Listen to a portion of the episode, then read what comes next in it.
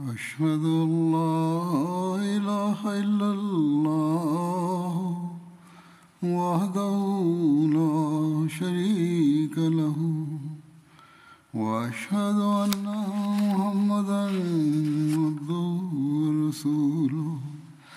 أما بعد فأعوذ بالله من الشيطان الرجيم.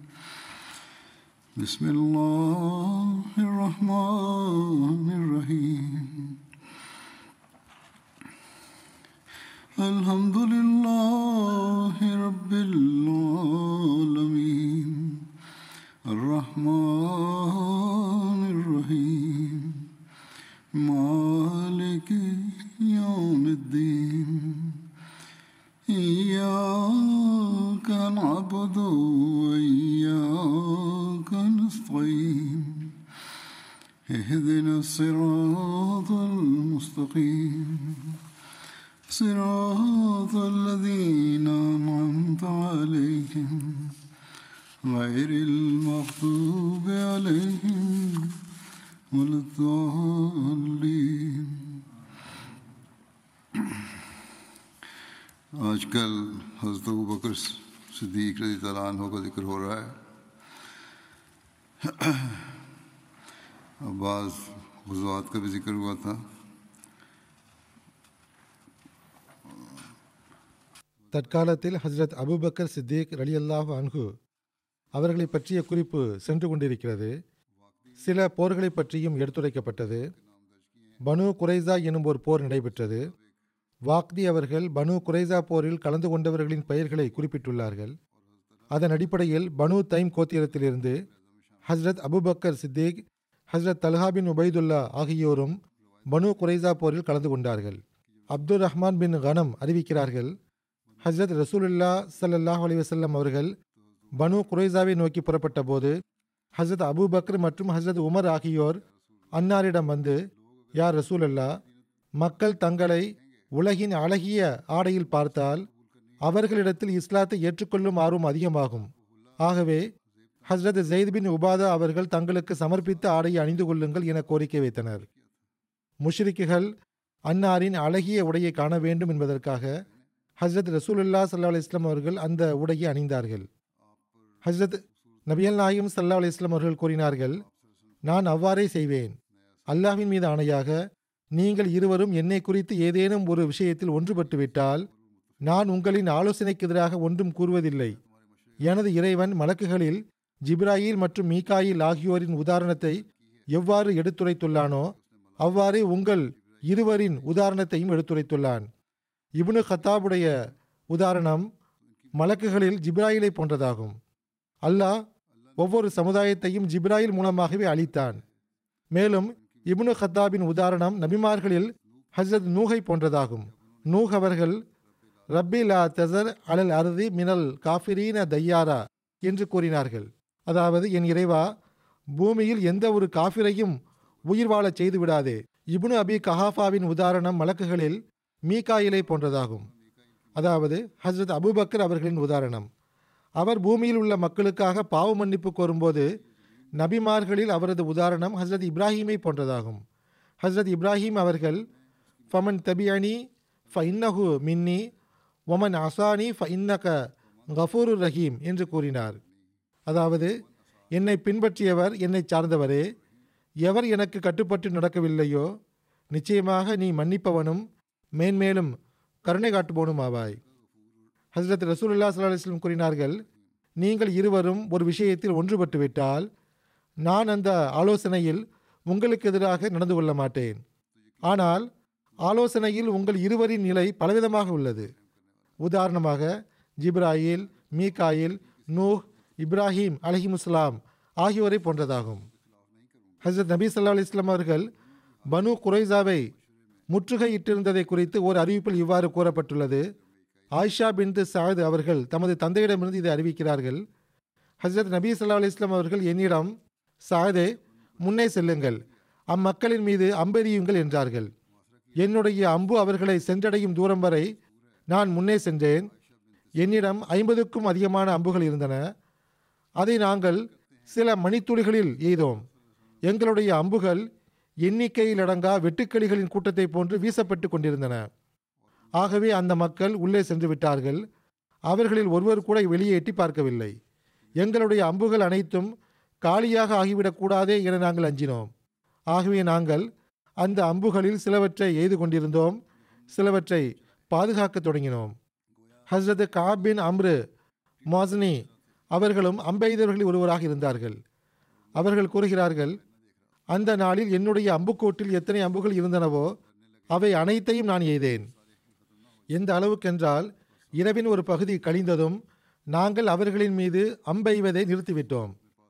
அவர்கள் கூறுகிறார்கள் நாங்கள் அம்பெய்து முடித்துவிட்டோம். அப்போது ஹசரத் நபி சல்லா அலி இஸ்லாம் அவர்கள் தம் குதிரையில் அமர்ந்திருந்தார்கள். மேலும் அன்னார் சல்லா அலி இஸ்லாம் அவர்கள் அப்போது போர்க்கவசங்களை அணிந்திருந்தார்கள். குதிரை வீரர்கள் அன்னாரை சுற்றி இருந்தார்கள். பிறகு அன்னார் சல்லா அலி இஸ்லாம் அவர்கள் எங்களுக்கு கட்டளையிட்ட போது நாங்கள் எங்களின் தங்குமிடத்திற்கு திரும்பிவிட்டோம். அங்கு நாங்கள் இரவை கழித்தோம். எங்களின் உணவாக ஹஸ்ரத் சாதிபின் உபாதா அவர்கள் அனுப்பி வைத்த பேரித்த மலங்கள் இருந்தன. அதிக அளவில் பேரித்த மலங்கள் இருந்தன. நாங்கள் இரவில் அந்த பெரித்த மலங்களை உண்டோம். ஹஸ்ரத் நபி சல்லா அலி இஸ்லாம் ஹஸ்ரத் அபுபக்கர் ஹஸ்ரத் உமர் ஆகியோரை கண்டபோது அவர்களும் பேரித்தம்பழங்களை உண்டு கொண்டிருந்தார்கள். பேரித்தம்பழங்கள் எவ்வளவு சிறந்த உணவு என ஹஸ்ரத் ரசூலுல்லா சல்லா அலிஸ்லாம் அவர்கள் கூறினார்கள். ஹசரத் சாத் பின் முவாஸ் அவர்கள் மனு குரைசா குறித்து தீர்ப்பு வழங்கிய போது ஹஸ்ரத் நபி சல்லா அலிஸ்லாம் அவர்கள் அவரை புகழ்ந்தார்கள். அல்லாஹ்வின் கட்டளைக்கேற்ப நீங்கள் தீர்ப்பு வழங்கினீர்கள் என்று அன்னார் கூறினார்கள். அப்போது ஹஸ்ரத் சாயத் அவர்கள் துவா செய்தார்கள். அல்லாஹ்வே ஹஸ்ரத் நபி சல்லா அலிஸ்லாம் அவர்களுக்கு குரேஷியர்களுடன் ஏதேனும் போரை நீ விதித்திருந்தால் அதற்காக நீ என்னை உயிருடன் வைத்திருப்பாயாக. ஹஸ்ரத் நபி சல்லா அலிஸ்லாம் அவர்களுக்கும் குரேஷியர்களுக்கும் இடையில் போர் முடிந்து விட்டதென்றால் நீ எனக்கு மரணத்தை வழங்குவாயாக. ஹஸ்ரத் ஆயிஷா அவர்கள் அறிவிக்கிறார்கள். ஹஸ்ரத் சாத் பின் முவாஸ் அவர்களது காயம் பெரிதானது. அவர்கள் ஆரோக்கியம் அடைந்து விட்டிருந்தார்கள். அந்த காயத்தின் சிறு அடையாளம் மட்டுமே எஞ்சியிருந்தது. ஹஸ்ரத் நபி சொல்லா அலிஸ்லாம் அவர்கள் அவர்களுக்காக அமைத்து கொடுத்த தமது கூடாரத்திற்கு அவர்கள் திரும்பி சென்று விட்டார்கள். ஹஸ்ரத் ஆயிஷா அவர்கள் கூறுகிறார்கள் ஹஸ்ரத் நபி சல்லா அலிஸ்லாம் அவர்கள் ஹஸ்ரத் அபூபக்கர் ஹஸ்ரத் உமர் ஆகியோர் அவர்களிடத்தில் சென்றார்கள். எந்த இறைவனின் கையில் முகம்மது சல்லாஹ் அலிஸ்லாம் அவர்களின் உயிர் உள்ளதோ அந்த இறைவன் மீது ஆணையாக ஹஸ்ரத் உமர் அவர்களின் அழுகை குரல் ஹஸ்ரத் அபுபக்கர் அவர்களின் அழுகை குரலை விட தனியாக எனக்கு கேட்டது. அப்போது நான் எனது அறையில் இருந்தேன். அதாவது ஹசரத் சாத் அவர்களின் மரண வேலை நெருங்கிய போது அவ்விருவரும் அழுது கொண்டிருந்தார்கள். நான் எனது அறையில் இருந்தேன். அல்லாஹ் கூறியது போன்று அவர்கள் ருஹமாவு பைனகுமாக இருந்தார்கள். அதாவது பரஸ்பரம் தமக்கிடையில் அளவற்ற நேசம் கொண்டிருந்தனர். ஹுதைபியா சமாதான உடன்படிக்கை குறித்து எழுதப்பட்டுள்ளது. அதை குறித்து முந்தைய ஹுத்பாக்களிலும் கூறப்பட்டுவிட்டது. ஹஸ்ரத் நபி சல்லா அலிஸ்லாம் அவர்கள் தம் சஹாபிகளுடன் பைத்துல்லாவை தவாப் செய்வதாக ஒரு கனவு கண்டார்கள். அந்த கனவின் அடிப்படையில் ஆயிரத்தி நானூறு சஹாபிகளுடன் ஜுல் காதா ஹிஜ்ரி ஆறாம் ஆண்டின் ஆரம்பத்தில் திங்கட்கிழமையன்று காலை நேரத்தில் மதினாவில் இருந்து உம்ரா செய்வதற்காக புறப்பட்டார்கள். மக்கத்து காஃபியர்கள் ஹஸ்ரத் நபி சல்லா அலிஸ்லாம் அவர்களை மக்காவில் நுழைய விடாமல் தடுக்க ஏற்பாடுகள் செய்துவிட்டதாக அன்னார் அறிந்தபோது சஹாபிகளிடம் அன்னார் ஆலோசனை கேட்டார்கள். ஹசரத் அபுபக்கர் அவர்கள் ஆலோசனை வழங்கியவாறு கூறினார்கள் யார் ரசூல் அல்லா நாம் உம்ரா செய்யவே வந்துள்ளோம். நாம் யாரிடமும் போர் செய்ய வரவில்லை. எனது கருத்து என்னவென்றால் நாம் நமது இலக்கை நோக்கி செல்ல வேண்டும். பைத்துல்லா செல்வதிலிருந்து நம்மை யாராவது தடுக்க முயற்சித்தால் நாம் அவர்களுடன் போரிடலாம். ஹுதைபியா சமாதான உடன்படிக்கையின் போது குரேஷியர்களின் சார்பாக பேசுவதற்காக குழுக்கள் வர ஆரம்பித்த போது உருவா என்பவர் ஹசரத் நபி சல்லா அலையம் அவரிடம் வந்தார் அன்னாருடன் பேச ஆரம்பித்தார். உருவா அவர்கள் முகம்மதே சல்லா அலிஸ்லம் நீங்கள் உங்களது சமுதாயத்தை முற்றிலும் அழித்து விட்டால் அவ்வாறான நிலையில் அரேபியர்களில் உங்களுக்கு முன்பு தம் மக்களையே அழித்த ஏதேனும் ஓர் அரேபியரை பற்றி நீங்கள் கேள்விப்பட்டதுண்டா? அவ்வாறு நிகழாமல் இருந்துவிட்டால் அதாவது குரேஷியர்கள் வெற்றி பெற்றுவிட்டால் அல்லாஹின் மீது ஆணையாக அங்கிருந்தும் இங்கிருந்தும் ஒன்று திரண்டுள்ள உங்களின் தோழர்களது முகங்களை நான் பார்த்து கொண்டிருக்கின்றேன். இவர்கள் அனைவரும் ஓடிவிடுவர். உங்களை விட்டுவிடுவர் என்று கூறினார். இதை கேட்ட ஹசரத் அபுபக்கர் அவர்கள் உர்வாபின் மசூதிடம் கடும் சொற்களில் சென்றுவிடு இங்கிருந்து ஓடிவிடு உம்முடைய லாத்து சிலையை முத்தமிட்டு திரி என்று கூறினார்கள். அதாவது அதை வணங்கச் செல் என்றார்கள். அதற்கு உருவா இவர் யார்? என்று கேட்டார். இவர் அபுபக்ரா ஆவார் என மக்கள் கூறினர். அதற்கு உருவா எனது உயிர் எந்த இறைவனின் கையில் உள்ளதோ அவன் மீது ஆணையாக நீர் என் மீது செய்த ஒரு கருணைக்கு நான் இதுவரை உமக்கு கைமாறு செய்யவில்லை. அது மட்டும் இல்லை என்றால் நான் உமக்கு இதற்கான பதிலை கொடுத்திருப்பேன் என்று கூறினார். ஹசரத் அபுபக்கர் அவர்கள் செய்த பேருதவி என்னவென்றால் ஒரு விவகாரத்தில் உருவா மீது அபராத தொகை விதிக்கப்பட்ட போது ஹசரத் அபுபக்கர் அவர்கள் பத்து கருவுற்ற பெண் ஊட்டகங்களை கொண்டு அவருக்கு உதவி செய்திருந்தார்கள். எவ்வாறு இருப்பினும் உருவா இவ்வாறு கூறிவிட்டு ஹசரத் நபீ சல்லா அலைஹி அவர்களுடன் தொடர்ந்து பேச ஆரம்பித்தார். ஹுதேபியா சமாதான உடன்படிக்கையின் போது ஹசரத் ரசூலுல்லா சல்லா அலிஸ்லாம் அவருடன் குரேஷியர்களின் ஒப்பந்தம் நடந்து கொண்டிருந்தது. ஹசரத் உமர் பின் ஹத்தாப் அவர்கள் கூறுகிறார்கள் நான் ஹசரத் நபீ சல்லாஹூ அலைவசல்லம் அவர்களிடம் சென்றேன். தாங்கள் உண்மையாகவே அல்லாஹ்வின் நபி இல்லையா என்று கேட்டேன். அன்னார் சல்லா அலிஸ்லாம் அவர்கள் ஏன் இல்லை? என்று கேட்டார்கள். நாம் உண்மையில் இல்லையா? நம்முடைய எதிரி பொய்யில் இல்லையா? என்று நான் கேட்டேன். அதற்கு அன்னார் சல்லா அலிஸ்லாம் அவர்கள் ஏன் இல்லை? என்று கேட்டார்கள். அவ்வாறென்றால் நாம் நமது மார்க்க விஷயத்தில் இழிவான நிபந்தனைகளை ஏன் ஒப்புக்கொள்ள வேண்டும்? என கேட்டேன். ஹசரத் நபி சல்லா அலிஸ்லாம் அவர்கள் கூறினார்கள் நான் அல்லாஹ்வின் தூதராவேன். நான் அவனுக்கு மாறு செய்ய மாட்டேன். அவன் எனக்கு உதவி செய்வான். அதாவது நான் நிபந்தனைகளை ஒப்புக்கொள்கிறேன் என்றால் அது அல்லாவின் கட்டளைக்கு கட்டுப்படாமல் இருப்பதன்று. ஹசரத் உமர் அவர்கள் கூறுகிறார்கள் நாம் அண்மையில் பைத்துல்லாவை சென்றடைவோம். அதை தவாப் செய்வோம் என தாங்கள் எங்களிடம் கூறவில்லையா? என்று நான் கேட்டேன். நிச்சயமாக நான் கூறினேன். ஆனால் இவ்வருடமே நாம் பைத்துல்லா செல்வோம் என நான் உம்மிடம் கூறினேனா? என அன்னார் கேட்டார்கள். ஹசரத் நபி சொல்லா அலைஹி அவர்கள் நாம் இந்த வருடமே பைத்துல்லாவை சென்றடைவோம் என்று நான் கூறவில்லையே என்றார்கள். ஹசரத் உமர் அவர்கள் கூறுகிறார்கள் தாங்கள் அவ்வாறு கூறவில்லைதான். அதற்கு அன்னார் சல்லா அலிஸ்லாம் அவர்கள் நிச்சயமாக பைத்துல்லா செல்வீர்கள் அதை தவாஃபும் செய்வீர்கள் என்று கூறினார்கள்.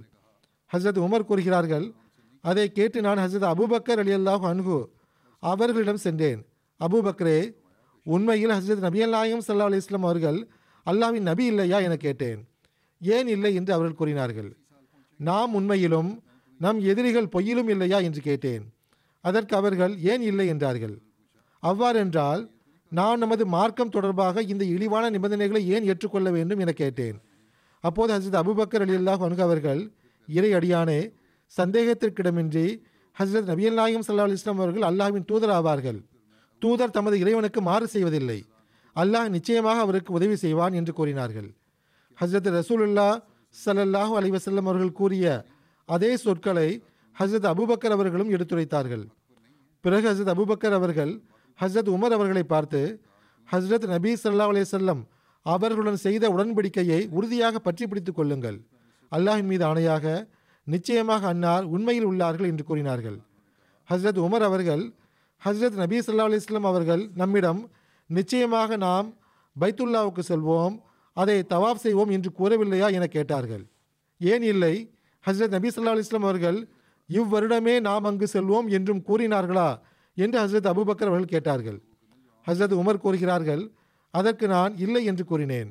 அவ்வாறென்றால் நிச்சயமாக நீங்கள் அங்கு செல்வீர்கள் நிச்சயமாக அதை தவாப் செய்வீர்கள் என ஹசரத் அபுபக்கர் அவர்கள் கூறினார்கள். ஜுஹ்ரி அவர்கள் ஹசரத் உமர் அவர்களின் கூற்றை எடுத்துரைக்கிறார்கள் நான் செய்த இந்த தவறுக்கு கைமாறாக நான் பல நற்செயல்களை செய்தேன் என ஹசரத் உமர் அவர்கள் கூறி வந்தார்கள். இது புகாரியிலிருந்து எடுத்துரைக்கப்பட்டுள்ளது. இதே ஹுதைபியா சமாதான உடன்படிக்கையின் விவரங்கள் குறித்து எடுத்துரைத்தவாறு ஹஸ்ரத் மிர்சா பஷீர் அஹமது சாஹிப் எழுதுகிறார்கள். ஹஸ்ரத் நபி சல்லா அலைஹி அவரிடத்தில் உருவா வந்தார். அன்னாருடன் பேச ஆரம்பித்தார். ஹஸ்ரத் நபி சல்லா அலைஹி அவர்கள் புதைல் பின் வர்காவிடம் கூறிய தமது அதே சொற்பொழிவை இவருக்கு முன்பு மீண்டும் எடுத்துரைத்தார்கள். ஹஸ்ரத் நபி சல்லா அலி இஸ்லாம் அவர்களின் கருத்தை அடிப்படை ரீதியாக உருவா ஏற்றுக்கொண்டிருந்தார்.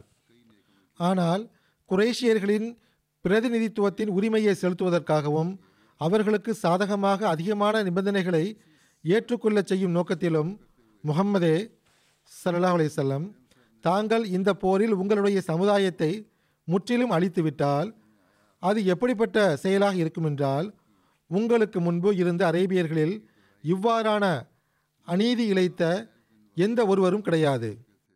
ஆனால் விஷயம் இதற்கு நேர் மாற்றமாக இருக்கும் என்றால் அதாவது இந்த போரில் குரேஷியர்கள் வெற்றி பெற்றுவிட்டால் இறைவன் மீது ஆணையாக உங்களை சுற்றி நான் எவ்வாறான முகங்களை காண்கிறேன் என்றால் அவர்கள் ஓடிவிட கொஞ்சமும் தாமதமாகாது. இவர்கள் அனைவரும் உங்களை விட்டு சென்று விடுவார்கள் என்று கூறினார். அப்போது ஹஸ்ரத் நபி ஸல்லல்லாஹு அலைவசல்லம் அவர்களுக்கு அருகில் அமர்ந்திருந்த ஹஸ்ரத் அபுபக்கர் அவர்கள் உருவாவின் இந்த சொற்களை கேட்டு கடும் கோபம் கொண்டார்கள். நீர் இங்கிருந்து சென்றுவிடும். லாத்தை முத் முத்தமிட்டு தெரியும். நாங்கள் இறை தூதரை விட்டு சென்று விடுவோமா என்று கூறினார்கள். லாத் என்பது அவர்கள் வணங்கி வந்த சிலையின் பெயராகும். லாத் சிலை என்பது பனு சகீஃப் மக்களின் ஒரு பிரசித்தி பெற்ற சிலையாகும். ஹசரத் அபுபக்கர் அவர்கள் இவ்வாறு கூறியதன் பொருள் என்னவென்றால் நீங்கள் சிலை வணங்கிகள் நாங்கள் இறைவனை வணங்குபவர்கள். நீங்கள் சிலைகளுக்காக பொறுமையையும் உறுதிப்பாட்டையும் காட்டும்போது நாங்கள் இறைவன் மீது நம்பிக்கை கொண்டவர்களாக இருக்கும்போது அல்லாஹ்வின் தூதர் சல்லாஹ் அலையம் அவர்களை விட்டுவிட்டு ஓடிவிடுவோமா என்ன என்பதாகும். இதை கேட்டு ஆக்ரோஷமுற்ற உருவா இவர் யார்? இவ்வாறு என் பேச்சுக்கிடையில் நுழைபவர் யார்? என்று கேட்டார். இவர் அபுபக்கர் என்று மக்கள் கூறினார்கள். அபுபக்கர் அவர்களின் பெயரை கேட்டதும் உருவாவின் பார்வை வெட்கி தாழ்ந்தது. அபுபக்கரே என் மீது உங்களின் பெரும் கருணை இல்லாவிடில் இங்கும் அதே விஷயம்தான் கூறப்படுகிறது. ஒரு முறை உருவாவின் கடனை செலுத்தி அவருடைய உயிரை ஹசரத் அபுபக்கர் அவர்கள் காப்பாற்றினார்கள். உருவா கூறினார் இறைவன் மீது ஆணையாக அந்த கருணை இல்லாவிடில் இப்போது நீங்கள் கூறிய விஷயத்திற்கு எவ்வாறு பதிலடி கொடுக்கப்படும் என நான் கூறியிருப்பேன் என்றார். புகாரியின் ஒரு குறிப்பில் இவ்வாறு கூறப்பட்டுள்ளது ஹுதேபியா சமாதான உடன்படிக்கையின் போது ஹசரத் நபி ஸல்லல்லாஹு அலைஹி அவர்களுடன் குரேஷியர்களின் ஒப்பந்தம் நடந்து கொண்டிருந்தது. நிபந்தனைகள் முடிவு செய்யப்பட்டு விட்டிருந்தன. அப்போது சுஹைல் பின் அம்ரு அவர்களின் மகன் அபு ஜந்தல் அவர்கள் கட்டி போடப்பட்டிருந்த தம் சங்கிலிகளுடன் அங்கு வந்தடைந்தார். மக்காவின் சார்பாக தூதுவராக வந்திருந்த சுஹைல் பின் அம்ரு அவர்கள் அவரை திருப்பித் தருமாறு வேண்டுகோள் வைத்தார்கள். ஹசரத் நபி சல்லா அலைஹி அவர்கள் அபு ஜந்தல் அவர்களை திருப்பி ஒப்படைத்து விட்டார்கள். இதனுடைய விபரத்தை ஹசரத் மிர்சா பஷீர் அகமது சாஹிப் அவர்கள் எடுத்துரைத்துள்ளார்கள். அந்த விளக்கத்தில் தாங்கள் அல்லாஹ்வின் உண்மையான நபி இல்லையா? நாம் ஏன் இவ்வாறு தாழ்ந்து பேச வேண்டும்? என்று ஹசரத் உமர் அவர்கள் ஹசரத் நபி சல்லாஹ் அலைஹி அவர்களுடன் விவாதம் செய்த அந்த சம்பவம் அதில் இடம்பெற்றுள்ளது. எவ்வாறு இருப்பினும் அதனுடைய விவரம் என்னவென்றால் அதாவது அபு ஜந்தல் அவர்கள் மீது அநீதி இழைக்கப்பட்ட போது ஹஸ்ரத் உமர் அவர்கள் இவ்வாறு பேசினார்கள். அபு ஜந்தல் மீது செய்யப்பட்ட கொடுமையை முஸ்லிம்கள் பார்த்து கொண்டிருந்தனர். மார்க்க தன்மானத்தின் காரணமாக அவர்களின் கண்கள் சிவந்து போயிருந்தன. ஆனால் ஹஸ்ரத் நபீ சல்லா அலிசல்லம் அவர்களின் ஆளுமையின் காரணமாக மௌனமாக இருந்தனர். இறுதியில் ஹஸ்ரத் உமர் அவர்கள் பொறுத்து கொள்ள முடியாமல் ஹஸ்ரத் நபீ சல்லாஹ் அலைஹி அவர்களுக்கு அருகில் வந்தார்கள். நடுக்கமான குரலில் தாங்கள் அல்லாஹ்வின் உண்மையான தூதர் இல்லையா? என்று கேட்டார்கள். ஹஸ்ரத் நபீ சல்லா அலைஹி அவர்கள் நிச்சயமாக நான் அல்லாவின் தூதர் ஆவேன் என்றார்கள். நாம் உண்மையிலும் நம்முடைய எதிரி பொய்யிலும் இல்லையா என்று ஹஸ்ரத் உமர் அவர்கள் கேட்டார்கள். அதற்கு ஹஸ்ரத் நபி ஸல்லல்லாஹு அலைஹி அவர்கள் ஏன் இல்லை? நிச்சயமாக அவ்வாறு என்றார்கள். பிறகு நாம் நமது உண்மையான மார்க்க விவகாரத்தில் இந்த இழிவை ஏன் பொறுத்துக்கொள்ள வேண்டும்? என்று ஹஸ்ரத் உமர் அவர்கள் கேட்டார்கள். ஹஸ்ரத் நபி ஸல்லல்லாஹு அலைஹி அவர்கள் ஹஸ்ரத் உமர் அவர்கள் நிலையைக் கண்டு சுருக்கமான சொற்களில் பாருங்கள் உமரே நான் இறைவனின் தூதராவேன். இறைவனின் நோக்கத்தை நான் அறிவேன். அதற்கு எதிராக நான் செல்ல மாட்டேன் அவனே எனக்கு உதவியாளன் ஆவான் என்றார்கள். ஆனால் ஹசரத் உமர் அவர்களின் இயல்பில் காணப்பட்ட ஆக்ரோஷம் கொஞ்சம் கொஞ்சமாக அதிகரித்து கொண்டே சென்றது. நாம் பைத்துல்லாவை தவாப் செய்வோம் என தாங்கள் எங்களிடம் கூறவில்லையா? என்று கேட்டார்கள். அதற்கு ஹசரத் நபி சல்லா அலைஹி அவர்கள் ஆம் நிச்சயமாக நான் கூறினேன் தான். ஆனால் இவ்வருடமே தவாப் செய்வோம் என்றும் நான் கூறினேனா? என கேட்டார்கள். அதற்கு ஹசரத் உமர் அவர்கள் இல்லை அவ்வாறு தாங்கள் கூறவில்லை என்றார்கள். ஹசரத் நபி சல்லா அலைஹி அவர்கள் கூறினார்கள் அவ்வாறென்றால் பிறகு காத்திருங்கள். இன்ஷா அல்லாஹ் நீங்கள் நிச்சயமாக மக்காவில் நுழைவீர்கள் காபாவை தவாப் செய்வீர்கள் என்று கூறினார்கள். ஆனால் உணர்ச்சி பொங்கிய அந்த நிலையில் ஹசரத் உமர் அவர்களுக்கு மன நிம்மதி கிடைக்கவில்லை. ஹசரத் நபி சல்லாஹ் அலைஹி அவர்களின் சிறப்பான தாக்கத்தின் காரணமாக ஹசரத் உமர் அவர்கள் அங்கிருந்து விலகிச் சென்று ஹசரத் அபூபக்கரிடம் வந்தார்கள். அவர்களுடனும் அவ்வாறே உத்வேகமிக்க விஷயங்களை பேசினார்கள். ஹசரத் அபுபக்கர் அவர்களும் அதே போன்ற பதில்களைத்தான் கொடுத்தார்கள். ஆனால் அத்துடன் ஹசரத் அபுபக்கர் அவர்கள் அறிவுரை கூறும் விதத்தில் பாருங்கள் உமரே நிலை கொள்ளுங்கள். இறை தூதருடன் இணைத்து கொண்ட உமது கைகளை தளர விட்டு விடாதீர்கள்.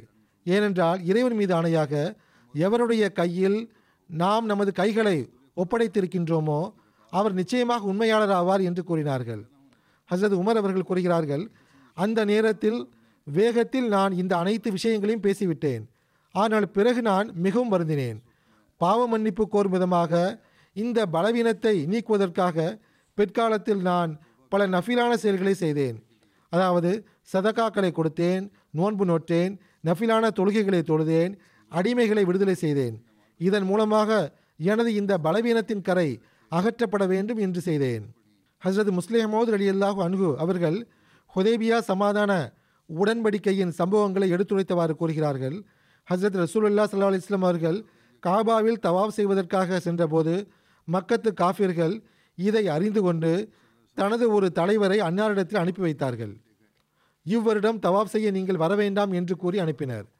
அந்த தலைவர் ஹஸ்ரத் நபீ சல்லாஹ் அலையம் அவரிடத்தில் வந்து பேச ஆரம்பித்தார். பேசும்போது அவர் ஹஸ்ரத் நபீ சல்லாஹ் அலையம் அவர்களின் தாடியை தொட்டார். தாங்கள் இவ்வருடம் தவாப் செய்ய வேண்டாம். அடுத்து வருகின்ற வருடங்களில் ஏதேனும் ஒரு வருடத்திற்கு தள்ளி போட்டு விடுங்கள் என்று கூறினார். ஹஸ்ரத் முஸ்லிமோத் அலி அல்லாஹ் அணுகு கூறுகிறார்கள் ஆசியாவில் உள்ள மக்களிடம் காணப்படும் வழக்கம் என்னவென்றால் அவர்கள் ஒருவரிடம் ஒரு விஷயத்தை ஒப்புக்கொள்ள வைக்க விரும்பினால் மன்றாடும் விதத்தில் எதிராளியின் தாடியை தொடுவார்கள். அல்லது தனது தாடியை தொட்டு நான் வயோதிகனாவேன் சமுதாயத்தின் தலைவனாவேன் நான் கூறும் விஷயத்தை ஒப்புக்கொள் என்று கூறுவார்கள். ஆகவே அந்த தலைவரும் மன்றாடும் விதத்தில் அன்னார் சல்லாஹ் அலையம் அவர்களின் தாடியை தொட்டார். இதை கண்ட ஒரு சஹாபி முன்னே வந்து தமது வாளின் கைப்பிடியை தட்டி அந்த தலைவரை பார்த்து உமது தூய்மையற்ற கையை அகற்றிவிடு என்றார்கள். வாளின் கைப்பிடியை அடித்த அந்த நபரை மக்கத்து தலைவர் அடையாளம் கண்டுகொண்டு இன்ன நேரத்தில் உம்மீது நான் பேருபகாரம் செய்துள்ளேனே அந்த நபர்தானே நீ? என்று கேட்டார்.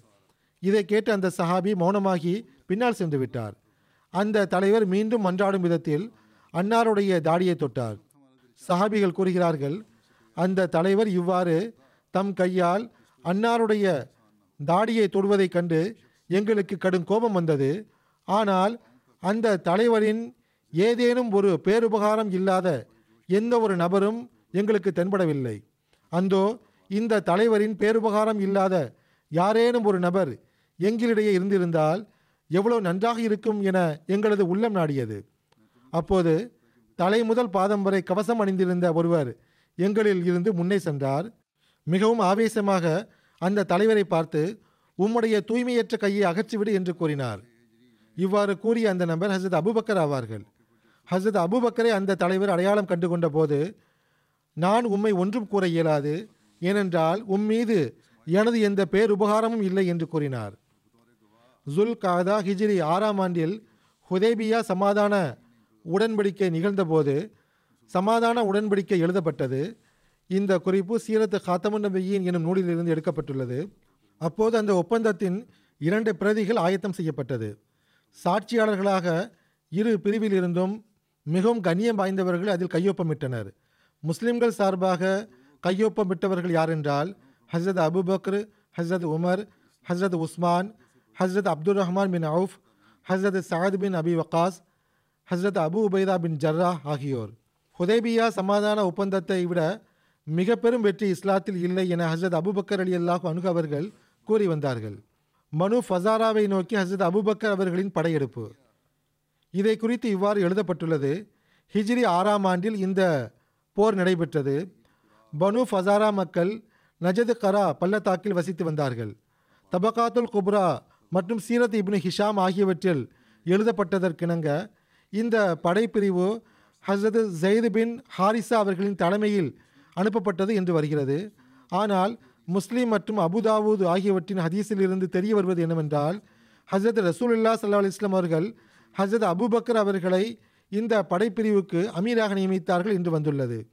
உதாரணமாக சஹி முஸ்லீமின் அறிவிப்பில் வருகிறது அயாஸ் பின் சலமா அறிவிக்கிறார்கள் என்னிடம் எனது தந்தை இதை கூறினார். அதாவது நாங்கள் ஃபசாரா கோத்திரத்துடன் போரிட்டோம். எங்களுடைய அமீராக ஹசரத் அபுபக்கர் இருந்தார்கள். ஹசரத் ரசூலுல்லா சல்லா இஸ்லாம் அவர்கள் ஹசரத் அபுபக்கர் அவர்களை எங்களுக்கு அமீராக நியமித்திருந்தார்கள். ஹஸ்ரத் மிர்சா பஷீர் அஹமத் சாஹிப் அவர்களும் இந்த போரை குறித்து எடுத்துரைத்தவாறு கூறுகிறார்கள். ஹஸ்ரத் நபி சல்லா அலைஹி அவர்கள் ஹசரத் அபுபக்கர் அலி அல்லாஹு அன்ஹு அவர்களின் தலைமையில் ஒரு படைப்பிரிவை பனு ஃபசாராவை நோக்கி அனுப்பி வைத்தார்கள். இந்த கோத்திரம் அப்போது முஸ்லிம்களுக்கு எதிராக போரிடுவதில் மும்முரமாக ஈடுபட்டு வந்தனர். அந்த படைப்பிரிவில் சலமா பின் அக்வா அவர்களும் இருந்தார்கள். அவர் பிரசித்தி பெற்ற வில்லாளியாகவும் வேகமாக ஓடுவதில் சிறப்பான திறமையும் கொண்டிருந்தார். சலமா பின் அக்வா அவர்கள் கூறுகிறார்கள் நாங்கள் காலை தொழுகைக்கு முன்பு அந்த கோத்திரத்தின் தங்குமிடத்திற்கு அருகில் சென்றடைந்தோம். நாங்கள் தொழுது முடித்த பிறகு ஹசரத் அபுபக்கர் அவர்கள் தாக்குதல் தொடுக்குமாறு எங்களுக்கு கட்டளையிட்டார்கள். நாங்கள் ஃபசாரா கோத்திரத்துடன் சண்டையிட்டவாறே அவர்களின் நீர்ச்சுனை வரை சென்று விட்டோம் முஷிரிக்குகளில் பலர் கொல்லப்பட்டனர். அதன் பிறகு அவர்கள் களத்தை விட்டு ஓடிவிட்டனர். நாங்கள் பலரை கைது செய்தோம். சலமா கூறுகிறார்கள் அவ்வாறு ஓடியவர்களில் குழந்தைகள் மற்றும் பெண்களை கொண்ட ஒரு குழுவும் இருந்தது. அவர்கள் விரைவாக அருகில் இருந்த ஒரு மலையை நோக்கி சென்று கொண்டிருந்தார்கள். நான் அவர்களுக்கும் மலைக்கும் இடையில் அம்பெறிய ஆரம்பித்தேன். அதை கண்டு அஞ்சு அந்த குழு நின்றுவிட்டது. நாங்கள் அவர்களை கைது செய்தோம். சிறைபிடிக்கப்பட்டவர்களுள் சிகப்பு போர்வையை போர்த்தி இருந்த ஒரு வயோதிக பெண்மணியும் இருந்தாள். அவளுடன் அவளுடைய ஓர் அழகிய மகளும் இருந்தால் நான் அவர்கள் அனைவரையும் சுற்றி வளைத்து ஹசரத் அபுபக்கர் அவர்களிடத்தில் கொண்டு வந்தேன். அன்னார் அந்த பெண்ணை என்னுடைய கண்காணிப்பில் விட்டுவிட்டார்கள். நாங்கள் மதினா வந்தடைந்த போது ஹசரத் நபீஸ் ஸல்லல்லாஹு அலுவலாம் அவர்கள் என்னிடமிருந்து அந்த பெண்ணை எடுத்துக்கொண்டார்கள். அந்த பெண்ணை மக்காவுக்கு அனுப்பி வைத்து அவளுக்கு பகரமாக மக்காவில் சிறைபிடிக்கப்பட்டிருந்த சில முஸ்லிம் கைதிகளை விடுவிக்க செய்தார்கள். அதாவது மக்காவாசிகள் எவர்களை பிடித்து வைத்திருந்தார்களோ அவர்களை அந்த பெண்ணிற்கு பகரமாக விடுவிக்க செய்தார்கள். ஹைபர் போர் குறித்து இவ்வாறு வருகிறது. ஹசரத் நபி ஸல்லல்லாஹு அலைஹி அவர்கள் முஹர்ரம் மாதம் ஏழு ஹிஜ்ரியில் ஹைபரை நோக்கி படையெடுத்தார்கள். ஹைபர் என்பது பேரித்த மரங்களை கொண்ட ஒரு தோட்டமாகும். அது மதினாவில் இருந்து நூற்றி எண்பத்தி நாலு கிலோமீட்டர் வடக்கு பகுதியில் உள்ளது. அங்கு எரிமலை தொடர் ஒன்றும் உள்ளது. அங்கு யூதர்களின் பல கோட்டைகள் இருந்தன. அவற்றில் சிலவற்றில் மிச்சம் மீதி இன்றும் எஞ்சியுள்ளன. அந்த கோட்டைகளை ஹைபர் போரில் முஸ்லிம்கள் வெற்றி கொண்டார்கள். அந்த பகுதி மிகவும் செழிப்பான இடமாகவும் யூதர்களின் மிக பெரும் தலைமை இடமாகவும் இருந்தது. ஹசரத் நபி ஸல்லல்லாஹு அலி இஸ்லாம் அவர்கள் தமக்கு பிறகு மதீனாவில் சிபாஹ் பின் உர்ஃபத்த ஹிஃபாரி அவர்களை அமீராக நியமித்தார்கள். பத்து இரவுகளை விட அதிகமாக ஹைபரின் கோட்டைகள் முற்றுகையிடப்பட்டிருந்தன. ஹஸ்ரத் புரைதா ரலியல்லாஹு அன்கு அவர்கள் கூறுகிறார்கள் ஹஸ்ரத் நபி ஸல்லல்லாஹு அலி இஸ்லாம் அவர்களுக்கு ஒற்றை தலைவலி ஏற்படும் போது ஓரிரு நாட்கள் அன்னார் வெளியே வரமாட்டார்கள். அன்னார் சல்லா அலி இஸ்லாம் அவர்கள் ஹைபர் சென்றடைந்த போது ஒற்றை தலைவலி ஏற்பட்டது. ஆகவே அன்னார் மக்களிடையே வரவில்லை. ஹஸ்ரத் நபி ஸல்லல்லாஹு அலி இஸ்லாம் அவர்கள் ஹஸ்ரத் அபுபக்கர் சித்திக் அவர்களை கதீபாவுடைய கோட்டைகளை நோக்கி அனுப்பி வைத்தார்கள். ஆகவே அவர்கள் ஹஸ்ரத் நபீ சல்லா அலைஹி அவர்களின் கொடியை ஏந்தி கொண்டு எதிரிகளுக்கு எதிராக உறுதியாக நின்று கொண்டு கடுமையாக போரிட்டார்கள். பிறகு திரும்பி வந்து விட்டார்கள். வெற்றி கிடைக்கவில்லை. அபுபக்கர் அவர்கள் எவ்வளவோ முயற்சி செய்திருந்தார்கள். பிறகு ஹசரத் நபி அல்லாஹ் சல்லா அலிஸ்லாம் அவர்கள் ஹசரத் உமரை அனுப்பி வைத்தார்கள். அவர்களும் ஹசரத் நபி சல்லா அலுவலாம் அவர்களின் கொடியை ஏந்தி கொண்டு கடுமையாக போரிட்டார்கள். இது முந்தைய தாக்குதலை விட கடுமையான தாக்குதலாக இருந்தது. பிறகு அன்னாரும் திரும்பி வந்து விட்டார்கள். ஆனால் வெற்றி கிடைக்கவில்லை. வரலாறு மற்றும் வாழ்க்கை வரலாறு நூல்களில் பெரும்பாலானவற்றில் ஹசரத் அபுபக்கர் மற்றும் ஹசரத் உமர் ஆகியோர் ஒருவர் பின் மற்றொருவராக படையின் அமீராக நியமிக்கப்பட்டு அனுப்பி வைக்கப்பட்டனர். ஆனால் அவர்களின் கைகளில் கோட்டை வெற்றி கொள்ளப்படவில்லை என்று எழுதப்பட்டுள்ளது. ஆயினும் சையதினா சித்திகே அக்பர் எனும் நூல் ஒன்று உள்ளது. இது பிப்ரவரி ரெண்டாயிரத்தி பத்தாம் ஆண்டில் லாகூரில் வெளியிடப்பட்டுள்ளது. நம்முடைய ஆய்வாளர்கள் இதை கண்டு எனக்கு எழுதியுள்ளார்கள். அதில் ஹசரத் அபுபக்கர் அவர்களின் கைகளில் அந்த கோட்டை வெற்றி கொள்ளப்பட்டது என்று ஆசிரியர் எழுதியுள்ளார். ஆனால் எந்த ஆதாரத்தையும் அவர் கொடுக்கவில்லை. எவ்வாறு இருப்பினும் அந்த ஆசிரியர் எழுதுகிறார் ஒரு கோட்டையை வெற்றி கொள்வதற்காக ஹசரத் அபுபக்கர் அவர்கள் படையின் அமீராக நியமிக்கப்பட்டு அனுப்பப்பட்டார்கள். அது அன்னாரின் கைகளில் வெற்றி கொள்ளப்பட்டது. மற்றொரு கோட்டைக்கு ஹசரத் உமர் அவர்கள் நியமிக்கப்பட்டார்கள். அவர்களும் வெற்றி பெற்றார்கள். மூன்றாவது கோட்டையை நோக்கி வெற்றி கொள்ளும் பொறுப்பு முகமது பின் மஸ்லமா அவர்களின் பொறுப்பில் ஒப்படைக்கப்பட்டது. ஆனால் அதில் அவர்கள் வெற்றி பெற முடியாமல் போனபோது ஹசரத் நபி ஸல்லல்லாஹு அலுவலாம் அவர்கள் நான் காலையில் எவ்வாறான ஒரு நபரை படையின் அமீராக நியமிப்பேன் என்றால் எவரிடம் கொடியை ஒப்படைப்பேன் என்றால் அவர் இறைவனையும் அவனது தூதரையும் அதிகம் நேசிப்பவர் ஆவார் அவரின் கைகளால் கோட்டை வெற்றி கொள்ளப்படும் என்று கூறினார்கள். ஆகவே ஹசரத் அலி அவர்களுக்கு கொடி வழங்கப்பட்டது. மேலும் கமூஸ் கோட்டை வெற்றி கொள்ளப்பட்டது. ஹைபர் போரை குறித்து வாக்தி அவர்களின் ஒரு அறிவிப்பு உள்ளது. ஏனென்றால் மக்கள் அதனுடைய வரலாறையும் படிக்கிறார்கள். ஆகவே நான் கூறிவிடுகின்றேன். ஆனால் இது நூறு சதவீதம் சரியாக இருக்க வேண்டும் என்ற எந்த கட்டாயமும் கிடையாது. எவ்வாறு இருப்பினும் வாக்தி அவர்கள் எழுதுகிறார்கள் ஹைபர் போரின் போது ஹசரத் நபி சல்லா அலிஸ்லாம் அவர்களின் ஒரு சஹாபி ஹுபாபின் முன்சிர் அவர்கள் ஹசரத் நபி சல்லா அலிஸ்லாம் இடத்தில் யார் ரசூலுல்லா யூதர்கள் பேரித்த மரங்களை தம் இளவயது சந்ததிகளை விடவும் அதிகம் நேசிக்கின்றனர். ஆகவே தாங்கள் அவர்களின் பேரித்த மரங்களை வெட்டிவிடுங்கள் என கோரிக்கை வைத்தார். அதற்கேற்ப ஹசரத் நபி சொல்லா அலிஸ்லாம் அவர்கள் பேரித்த மரங்களை வெட்டிவிடும்படி கட்டளையிட்டார்கள். முஸ்லிம்கள் விரைவாக மரங்களை வெட்ட ஆரம்பித்தனர். இதுவரை கூறப்பட்டது நூறு சதவீதம் முழுமையாக ஏற்றுக்கொள்ளும்படியாக இல்லைதான். ஆனால் இதற்கு பிறகு கூறப்படுவது சரியானதாக தெரிகிறது. இவ்வாறு எழுதப்படுகிறது. ஹசரத் அபுபக்கர் அவர்கள் ஹசரத் நபி சல்லா அலுவலம் அவரிடம் வந்து யார் ரசூலுல்லா நிச்சயமாக அல்லாஹ் தங்களிடம் ஹைபரை குறித்து வாக்குறுதி அளித்துள்ளான். அவன் தங்களிடம் செய்த வாக்குறுதியை நிறைவேற்றுவான். தாங்கள் பேரித்த மரங்களை வெட்ட வேண்டாம் என்று கேட்டுக்கொண்டார்கள். அப்போது ஹசரத் நபி சல்லா அலுவலாம் அவர்கள் கட்டளையிட்டார்கள். அதற்கேற்ப அன்னாரின் அறிவிப்பாளர் பேரித்து மரங்களை வெட்டக்கூடாது என அறிவிப்பு செய்தார். ஹசரத் நபீ சல்லா அலிஸ்லாம் அவர்களுக்கு அல்லாஹ் ஹைபரில் வெற்றியை வழங்கிய போது ஹசரத் நபீ சல்லா அலிஸ்லாம் அவர்கள் ஹைபரின் ஒரு சிறப்பான பள்ளத்தாக்கான கதீபா எனும் இடத்தை தம்முடைய அன்பர்களுக்கும் தம் குடும்பத்தைச் சார்ந்த பெண்களுக்கும் முஸ்லிம் ஆண்களுக்கும் பெண்களுக்கும் பங்கிட்டு கொடுத்தார்கள். அந்த சந்தர்ப்பத்தில் ஹசரத் நபி சல்லா அலிஸ்லாம் அவர்கள் இதர உறவினர்களுக்கு மட்டுமின்றி ஹசரத் அபுபக்கர் அலி அல்லாஹ் அனுகு அவர்களுக்கும் நூறு வஸ்கு தானியங்களையும் பெரித்த மரங்களையும் கொடுத்தார்கள். ஒரு வஸ்கு என்பது அறுபது சா ஆகும்.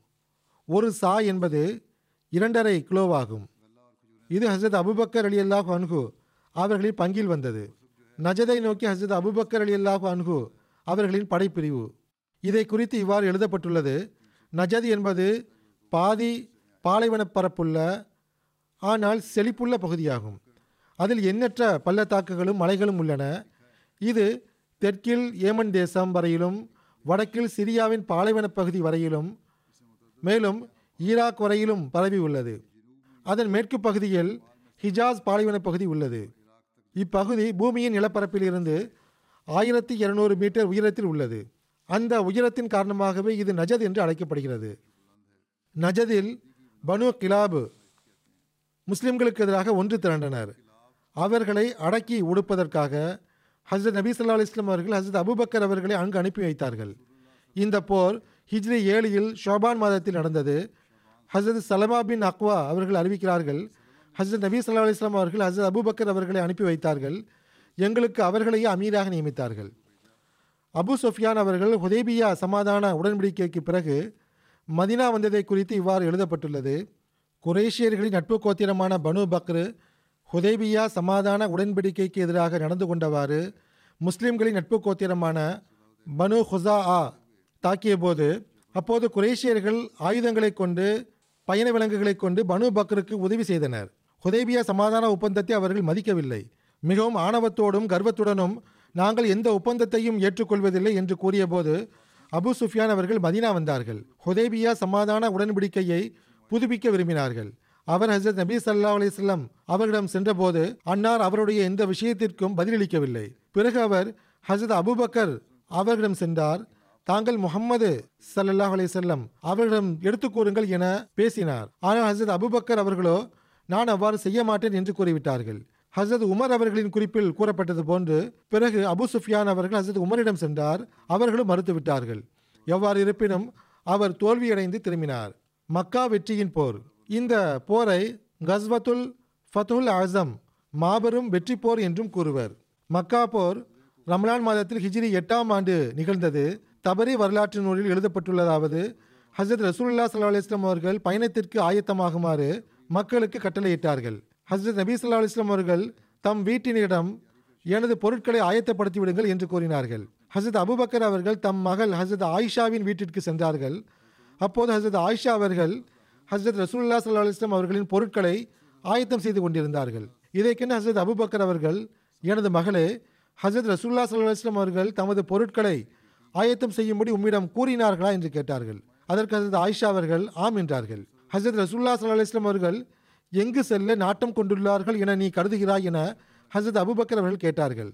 அதற்கு ஹசரத் ஆயிஷா அவர்களோ நான் முற்றிலும் அறிய மாட்டேன் என்று கூறினார்கள். பிறகு ஹசரத் ரசூல்லா சல்லாஹம் அவர்கள் தாம் மக்காவை நோக்கி செல்வதாக மக்களிடம் கூறிவிட்டார்கள். அத்துடன் உடனே ஏற்பாடு செய்யும்படியும் ஆயத்தமாகும்படியும் மக்களிடம் கூறினார்கள். மேலும் அல்லாஹ்வே குரேஷியர்களின் உளவாளிகளையும் ஒற்றர்களையும் தடுத்து நிறுத்திவிடுவாயாக.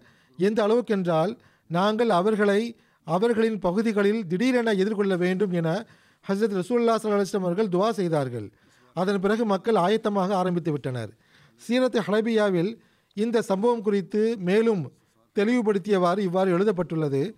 ஹசரத் அபுபக்கர் அவர்கள் ஹசரத் ஆயிஷா அவர்களிடம் விசாரித்துக் கொண்டிருக்கும் போது ஹசரத் ரசூல்லா சல்லாஹம் அவர்கள் அங்கு வந்து சேர்ந்து விட்டார்கள். ஹசரத் அபுபக்கர் அவர்கள் அன்னாரிடம் யார் ரசூல்லா தாங்கள் பயணத்திற்கான நாட்டம் கொண்டுள்ளீர்களா? என்று கேட்டார்கள். ஹசரத் ரசூல்லா சல்லாஹம் அவர்கள் ஆம் என்றார்கள். அவ்வாறு என்றால் நானும் ஆயத்தமாகவா என்று ஹசரத் அபுபக்கர் அவர்கள் கேட்டார்கள். ஆம் என ஹசரத் ரசூல்லா சல்லாஹம் அவர்கள் கூறினார்கள். யார் ரசூல்லா தாங்கள் எங்கு செல்ல நாட்டம் கொண்டுள்ளீர்கள் என ஹசரத் அபுபக்கர் அவர்கள் கேட்டார்கள். குரேஷியர்களை எதிர்கொள்ள செல்கிறேன்.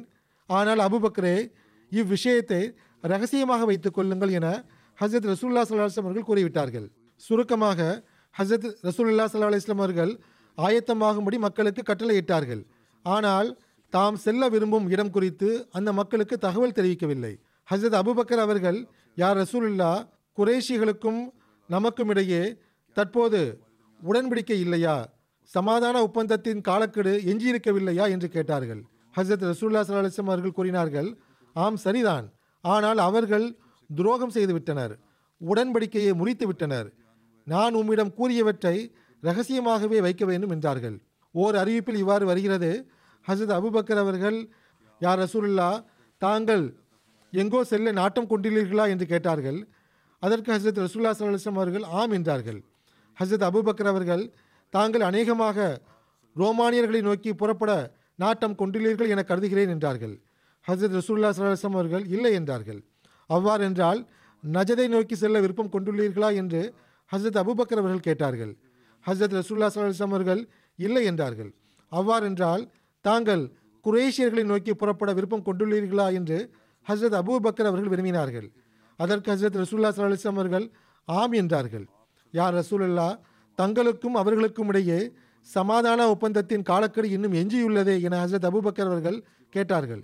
இதற்கு ஹசரத் ரசூல்லா சலாஹம் அவர்கள் அம்மக்கள் பனு காபு அதாவது பனு குராசா உடன் என்ன செய்தார்கள் என்று உமக்கு தெரியாதா? என்றார்கள். அதன் பிறகு ஹசரத் ரசூல்லா சல்லாஹம் அவர்கள் கிராமங்களிலும் சுற்று வட்டாரத்திலும் உள்ள முஸ்லிம்களுக்கு செய்தி அனுப்பினார்கள். எவர் அல்லாஹின் மீதும் கியாமத் நாளின் மீது நம்பிக்கை கொள்கிறாரோ அவர் ரமலான் மாதத்தில் மதீனாவில் ஆஜராகிவிட வேண்டும் என்று செய்தி அனுப்பப்பட்டது. ஆகவே ஹசரத் ரசூல்லா சல்லா அலிஸ்லாம் அவர்களின் அறிவிப்பு கிணங்க அரேபிய கோத்திரங்கள் மதினாவுக்கு வர ஆரம்பித்தன. மதினா வந்தடைந்த கோத்திரங்களுள் பனு அஸ்லம் பனு கிஃபார் பனு முசைனா பனு அஷ்ஜா பனு ஜுஹைனா ஆகியவை இருந்தன. அப்போது ஹசரத் ரசூல்லா சல்லா இஸ்லாம் அவர்கள் இவ்வாறு துவா செய்தார்கள். அல்லாகவே குரேஷியர்களின் உளவாளிகளையும் ஒற்றர்களையும் தடுத்து நிறுத்திவிடு. எந்த அளவுக்கென்றால் நாங்கள் அவர்களின் பகுதிகளில் அவர்களுக்கு முன்பு திடீரென சென்றடைய வேண்டும். ஹசரத் ரசூலுல்லா சல்லா அலிஸ்லாம் அவர்கள் மதினாவுக்குள் வந்து செல்லக்கூடிய ஒவ்வொருவரை பற்றியும் அறிந்து கொள்வதற்காக அனைத்து வழிகளிலும் கண்காணிக்கும் குழுக்களை நியமித்தார்கள். குரேஷியர்களுக்கு முஸ்லிம்களின் ஆயத்தம் குறித்து தெரிந்து விடாமல் இருப்பதற்காக ஹசரத் ரசூலுல்லா சல்லா அலிஸ்லாம் அவர்கள் எந்த அறிமுகமில்லாத நபரும் உங்களை கடந்து செல்வதை கண்டால் அவரை தடுத்து நிறுத்திவிடுங்கள் என அவர்களுக்கு கூறியிருந்தார்கள். இந்த சம்பவத்தை பற்றி விளக்கமளித்தவாறு ஹசரத் முஸ்லீம் மௌது அவர்கள் கூறுகிறார்கள் ஹசரத் ரசூலுல்லா சல்லா அலிஸ்லாம் அவர்கள் தமது ஒரு மனைவியிடம் தம்முடைய பயணத்திற்கு தேவையான பொருட்களை ஆயத்தம் செய்ய ஆரம்பிக்கும்படி கூறினார்கள். அவர்கள் பயண சாமான்களை கட்ட ஆரம்பித்தனர். ஹசரத் ஆயிஷா அவர்களிடம் தமக்காக தானிய மாவையோ அல்லது தானியத்தையோ சமைத்து ஆயத்தம் செய்யும்படி கூறினார்கள். இவ்வாறான உணவுகள்தான் அந்த நாட்களில் கிடைத்து வந்தன. ஆகவே மண் போன்றவற்றை சல்லடை செய்து தானியத்தை பிரித்து எடுக்க ஆரம்பித்தனர். ஹசரத் அபுபக்கர் அவர்கள் வீட்டில் மகளிடம் வந்தார்கள். அவர்கள் இந்த ஆயத்தங்களை கண்டபோது ஆயிஷாவே இது என்ன? ஹசரத் ரசூல்லா சல்லா அலிஸ்லாம் அவர்கள் ஏதேனும் பயணத்திற்கு ஆயத்தம் ஆகிறார்களா என்று கேட்டார்கள். ஹசரத் ரசூல்லா சல்லா அலிஸ்லாம் அவர்கள் பயணத்திற்கான ஏற்பாட்டை செய்ய சொன்னார்கள். ஆகவே பயணமாகத்தான் இருக்கும் என கருதுகிறேன் என்று ஹசரத் ஆயிஷா அவர்கள் கூறினார்கள். ஏதேனும் போருக்கு செல்ல நாட்டம் கொண்டுள்ளார்களா? என்று ஹசரத் அபுபக்கர் அவர்கள் கேட்டார்கள். அதற்கு ஹசரத் ஆயிஷா அவர்கள் எனக்கு அது பற்றி ஒன்றும் தெரியாது. தன்னுடைய பயண ஏற்பாட்டை செய்யுமாறு ஹசரத் ரசூல்லா சலாஹம் அவர்கள் கூறினார்கள். ஆகவே நாங்கள் ஏற்பாடு செய்கிறோம் என்றார்கள். இரண்டு மூன்று நாட்களுக்கு பிறகு ஹசரத் ரசூல்லா சலாஹம் அவர்கள் ஹசரத் அபுபக்கர் மற்றும் ஹசரத் உமர் ஆகியோரை அழைத்தார்கள். ஹுசாவை சேர்ந்த ஒரு நபர் வந்ததை நீங்கள் அறிவீர்களா? என்று கேட்டவாறு இன்னின்ன சம்பவங்கள் நிகழ்ந்துள்ளன. இந்த சம்பவம் குறித்து முன்பே இறைவன் எனக்கு செய்தி அறிவித்து விட்டான். அவர்கள் துரோகம் செய்து விட்டனர். நாம் அவர்களுடன் செய்த உடன்படிக்கை அவர்கள் மீறிவிட்டார்கள் நாம் இப்போது அஞ்சினால் மக்காவாசிகளின் துணிவையும் ஆற்றலையும் கண்டு அவர்களை எதிர்கொள்ள ஆயத்தமாகவில்லை என்றால் அது ஈமானுக்கு எதிரான விஷயமாகும். ஆகவே நாம் அங்கு செல்ல வேண்டும். இது பற்றி உங்களின் கருத்து என்ன? என்று அந்த இருவரிடம் அன்னார் கேட்டார்கள். ஹசரத் அபுபக்கர் அவர்கள் கூறினார்கள் யார் ரசூலுல்லா தாங்கள் அவர்களுடன் உடன்படிக்கை செய்துள்ளீர்கள். அது உங்களின் சமுதாயமும் கூட. அதாவது கூற வந்த கருத்து என்னவென்றால் தாங்கள் தமது சமுதாயத்தை அழிப்பீர்களா? என்று கேட்டார்கள். ஹசரத் ரசூல்லா சல்லா இஸ்லாம் அவர்கள் நாம் நமது சமுதாயத்தை அழிக்கப் போவதில்லை. உடன்படிக்கையை முறித்தவர்களை அழிக்கப் போகிறோம் என்றார்கள். பிறகு ஹசரத் உமரிடம் கேட்டபோது அவர்கள் பிஸ்மில்லா இந்த நாள் வரவேண்டும் என்றும் நாங்கள் அல்லாவின் தூதரை பாதுகாக்க காஃபிர்களுடன் போரிட வேண்டும் என்றும் நான் தினந்தோறும் துவா செய்து வருகிறேன் என்றார்கள். ஹசரத் நபி சல்லா அவர்கள் கூறினார்கள் அபு பக்ர் மிகவும் மென்மையான இயல்புடையவர் ஆவார். ஆனால் நேரடியான விஷயம் உமரின் நாவிலிருந்து அதிகமாக வெளிப்படுகின்றன. ஆயத்தமாகும்படி ஹசரத் ரசூல்லா சல்லா இஸ்லாம் அவர்கள் கூறிவிட்டார்கள். பிறகு ஹசரத் நபி சல்லா இஸ்லாம் அவர்கள் அக்கம் பக்கத்தில் உள்ள கோத்திரங்களுக்கு அறிவிப்பு அனுப்பி வைத்தார்கள். எவர் அல்லாஹ் மற்றும் அவனுடைய தூதரின் மீது நம்பிக்கை கொள்கிறாரோ அவர் ரமலானின் ஆரம்ப நாட்களில் மதினாவில் ஒன்று கூட வேண்டும் என்று அறிவிக்கச் செய்தார்கள். ஆகவே படைகள் ஒன்று சேர ஆரம்பித்தன. பல்லாயிரம் நபர்களை கொண்ட படை ஆயத்தமாகிவிட்டது. ஹசரத் ரசூல்லா சல்லாஹம் அவர்கள் போரிட புறப்பட்டார்கள். ஹசரத் ரசூல்லா சல்லாஹம் அவர்கள் புறப்பட்ட போது என் இறைவா மக்காவாசிகளின் காதுகளை செவிடாக்கி விடுமாறும் அவர்களின் ஒற்றர்களை குருடாக்கி விடுமாறும் நான் உன்னிடம் துவா செய்கிறேன். அவர்கள் எங்களை பார்த்து விடவும் கூடாது. அவர்களின் காதுகளில் எங்களை குறித்து ஏதேனும் செய்தி சென்றடையும் கூடாது என்று அவர்கள் துவா செய்தார்கள். ஹசரத் ரசூல்லா சலாஹம் அவர்கள் மதினாவில் இருந்து புறப்பட்டார்கள். மதினாவில் எவ்வளவோ முனாஃபிக்கள் இருந்தனர். ஆனால் பத்தாயிரம் பேரை கொண்ட படை மதினாவில் இருந்து புறப்பட்டது. இதை குறித்து மக்காவுக்கு எந்த செய்தியும் சென்றடையவில்லை. இது அல்லாஹ்வின் பணியாக இருந்தது. தபகாத் இப்னு சாதில் இவ்வாறு எழுதப்பட்டுள்ளது. முஸ்லிம்களின் இந்த படை இஷா நேரத்தில் மரு ஜொஹரானை வந்தடைந்தது. மரு ஜொஹரான் என்பது மக்காவில் இருந்து மதினாவின் பாதையில் இருபத்தைந்து கிலோமீட்டர் தொலைவில் உள்ள இடமாகும். அதாவது மக்காவில் இருந்து இருபத்தைந்து கிலோமீட்டர் தூரத்தில் இருந்தது. ஹசரத் ரசூல்லா சல்லா அலிஸ்லாம் அவர்கள் தம் தோழர்களுக்கு இட்ட கட்டளைக்கேற்ப அவர்கள் பத்தாயிரம் இடங்களில் நெருப்பை மூட்டினர். ஹசரத் ரசூல்லா சல்லா அலிஸ்லாம் அவர்கள் புறப்பட்ட செய்தி குரேஷியர்களுக்கு கிடைக்கவில்லை. ஆயினும் அவர்கள் வருத்தத்தில் இருந்தனர். ஏனென்றால் அவர்களின் மீது போர் தொடுக்கப்படும் என அவர்கள் அஞ்சிக் கொண்டிருந்தனர். முஸ்லிம்கள் புறப்பட்ட செய்தி அவர்களுக்கு கிடைக்கவில்லைதான். ஆனால் நிச்சயமாக போர் நடைபெறும் என்று கருதி கொண்டிருந்தனர் இதை எண்ணி வருதி கொண்டிருந்தனர் எவ்வாறு இருப்பினும் இங்கு தவறாக எழுதப்பட்டுள்ளதாக கருதுகிறேன். முஸ்லிம்கள் புறப்பட்ட செய்தி கிடைக்காமல் இருக்கலாம். ஆனால் இந்த இடத்தை அடைந்த பிறகு செய்தி அவர்களுக்கு கிடைத்திருக்கலாம். இந்த படை அங்கு தங்கியிருந்தது. பத்தாயிரம் இடங்களில் தீ மூட்டப்பட்டிருந்தது. இதை கண்ட குறைஷிகள் நிலைமையை அறிந்து கொள்வதற்காக அபு சுஃபியான் அவர்களை அனுப்பி வைத்தனர். நீங்கள் முகம்மது சல்லல்லாஹ் அலையம் அவர்களை சந்தித்தால் அவர்களிடம் எங்களுக்காக பாதுகாப்பை கேட்டு பெறுங்கள் என்று கூறி அனுப்பி வைத்திருந்தனர். Abu Sufyan bin Harb Hakim bin Hisham மற்றும் புதேல் பின் வர்கா ஆகியோர் புறப்பட்டனர். அவர்கள் படையை கண்டபோது கடும் அச்சத்திற்கு ஆளாயினர். ஹசரத் ரசூல்லா சல்லா அலிஸ்லாம் அவர்கள் அந்த இரவில் கண்காணிக்கும் பொறுப்பை ஹசரத் உமர் அவர்களிடம் ஒப்படைத்திருந்தார்கள்.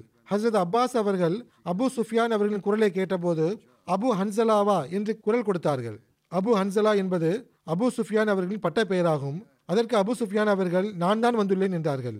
ஹசரத் அபு சுஃபியான் அவர்கள் ஹசரத் அப்பாஸ் அவர்களிடம் உங்களுக்கு பின்னால் இருப்பது என்ன? என்று கேட்டார்கள். அதற்கு அவர்கள் பத்தாயிரம் நபர்களுடன் ஹசரத் ரசூல்லா சலாஹம் அவர்கள் உள்ளார்கள் என்று கூறினார்கள். ஹசரத் அப்பாஸ் அவர்கள் அவர்களுக்கு அடைக்கலம் வழங்கினார்கள். அவர்களையும் அவர்களுடன் வந்த இரு தோழர்களையும் ஹசரத் ரசூல்லா சல்லா இஸ்லாம் அவர்களின் சமூகத்தில் அழைத்து சென்றார்கள். அந்த மூவரும் இஸ்லாத்தை ஏற்றுக்கொண்டனர். இதன் தொடர்ச்சி இனிவரும் காலத்தில் எடுத்துரைக்கப்படும் இன்ஷா அல்லாஹ். الحمد لله الحمد لله نحمده ونستعينه ونستغفره ونؤمن به ونتوكل عليه ونعوذ بالله من شرور أنفسنا ومن سيئات أعمالنا من يهده الله فلا مضل له ومن يضلل فلا هادي له ونشهد ان لا اله الا الله ونشهد ان محمدا عبده ورسوله عباد الله رحمكم الله ان الله يامر بالعدل واللسان وإيتاء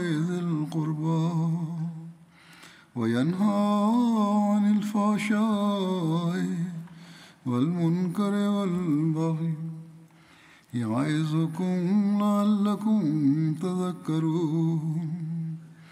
اذكروا الله يذكركم ودوه يستجب لكم. ولذكر الله أكبر